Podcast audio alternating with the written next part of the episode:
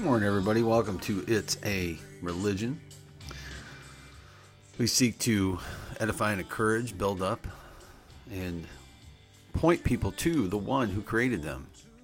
This is Ehud, son of Dennis, coming to you live from the Middle West of the divided states of America to the republic for which they stand, two nations under God, quite divided with liberty and justice for some.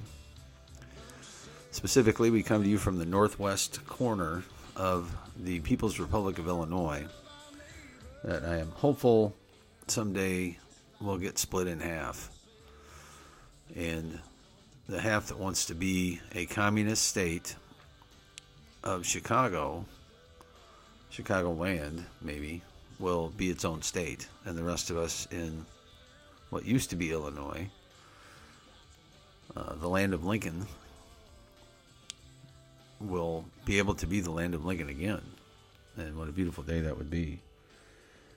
So, here at It's a Religion, we like to start with God's Word. God's Word is the truth. God's Word is what points us to how we got here, why we're here, and how we should live. And there is an innate thing in all of us that knows that it's true. And the Bible says we suppress that truth and unrighteousness to be able to have our own way, to be able to carve our own path, to be able to do it my way, as the famous Frank Sinatra once said.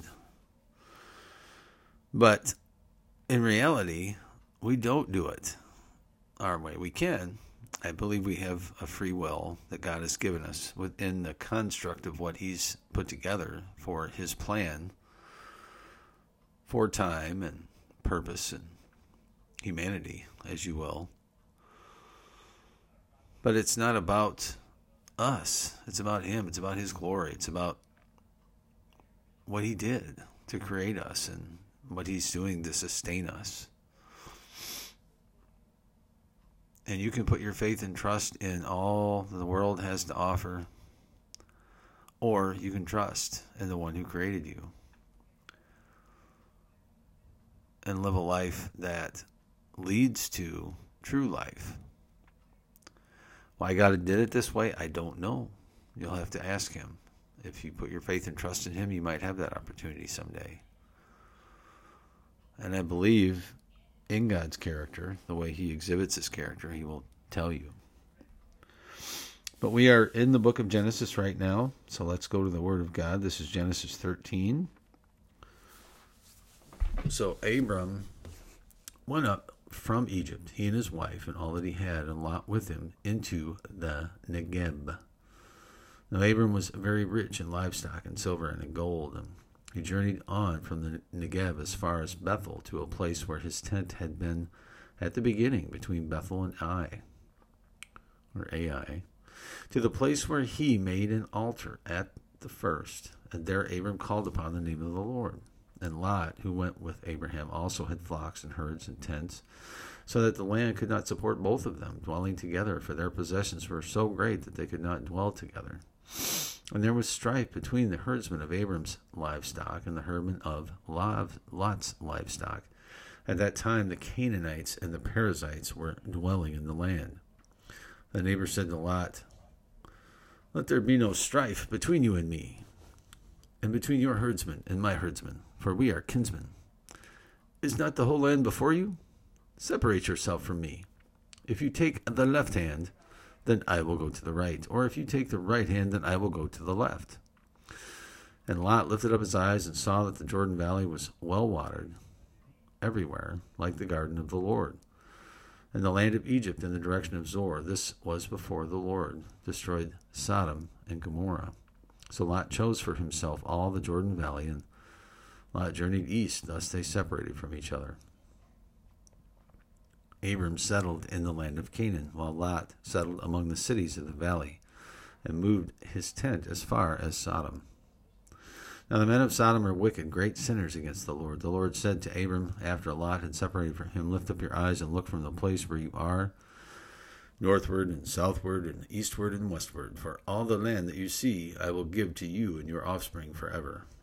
I will make your offspring as the dust of the earth, so that if one can count the dust of the earth, your offspring also can be counted. Arise, walk through the length of the breadth of the, and the breadth of the land, for I will give it to you. So Abram moved his tent and came and settled by the oaks of Mamre, which are at Hebron, and there he built an altar to the Lord. So we see the history of Abram here starting out. He was in Egypt. He got lands, or not lands, but lots of stuff in Egypt. You know, he started out basically lying to them, saying that his wife was his sister, even though she kind of was his sister, stepsister, or uh, half sister. So supposedly he could say that, but uh, certainly the um, what he told them wasn't really true because she wasn't truly his sister uh, because he was you know she was his wife. But regardless he comes out of there and he's got a lot of stuff. And his son or his uh, brother's son lot has a lot of stuff his nephew. And so they come into this new land and apparently there was room for them to plant their tents and their folks and they do so. So they're going to hang out in this new land for a while, and, and uh, they split company, and we see Lot moving over towards the east, and Abram settles in the land of Canaan, and God's like, "Look, this is where I want you. So it's good that you're here." And in the end, there's been a lot of strife over that land, and we're going to see why that is. I have my own theory, but um, you know, that's the original area where things happen, where God put people to begin with in the Middle East. And it's funny that even when the evolutionists start looking around at where they think man came from, it still points to that area. And so it's uh, it's a very interesting deal when you get down to it. So we have a history it's his story, folks, and we're not going to change it. We can't change it. He's written it down for us.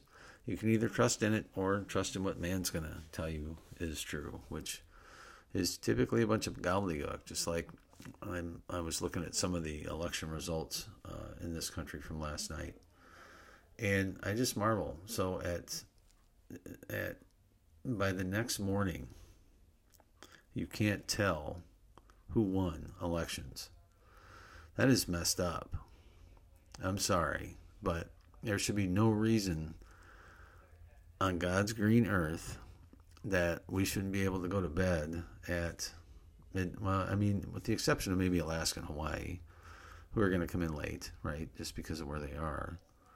But for the most part, in the contingent 48, you should be able to tell who won all the elections by the night it's over. It shouldn't take that long to count everything. But one thing the folks who don't put their faith and trust in God are good at is putting their faith and trust in government and people and power and wanting to have influence over other people. And I, I don't believe that, uh, for instance, Fetterman won over Oz last night in Pennsylvania. I think I'm absolutely sure there was a lot of cheating in Philadelphia. I don't know that Pritzker won in Illinois over Darren Bailey because of the cheating that goes on in Chicago.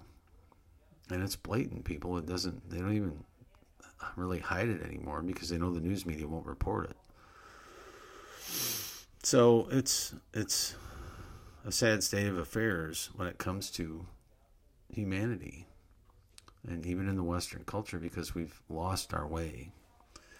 We've consistently trying to push God out of institutions and and things, and it just doesn't uh, it doesn't bode well, folks. It's going to be an ugly deal,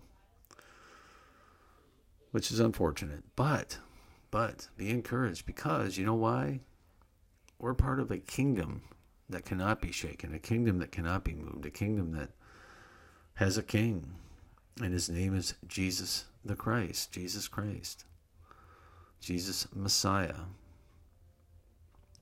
who's going to return for his own someday. And the kingdoms of this earth will be no more.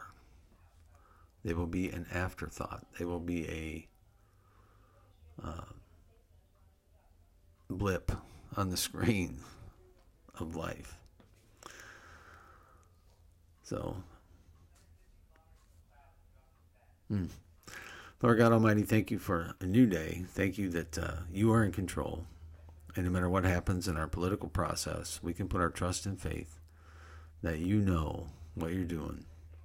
And you are the one who put us here. You are the one who sustains life on this planet. And it's not by any act of Congress that we're going to maintain that life on this planet. It's by your authority and control. So we thank you that we can trust in that. So please bless this day, Lord. We love you and praise you and thank you.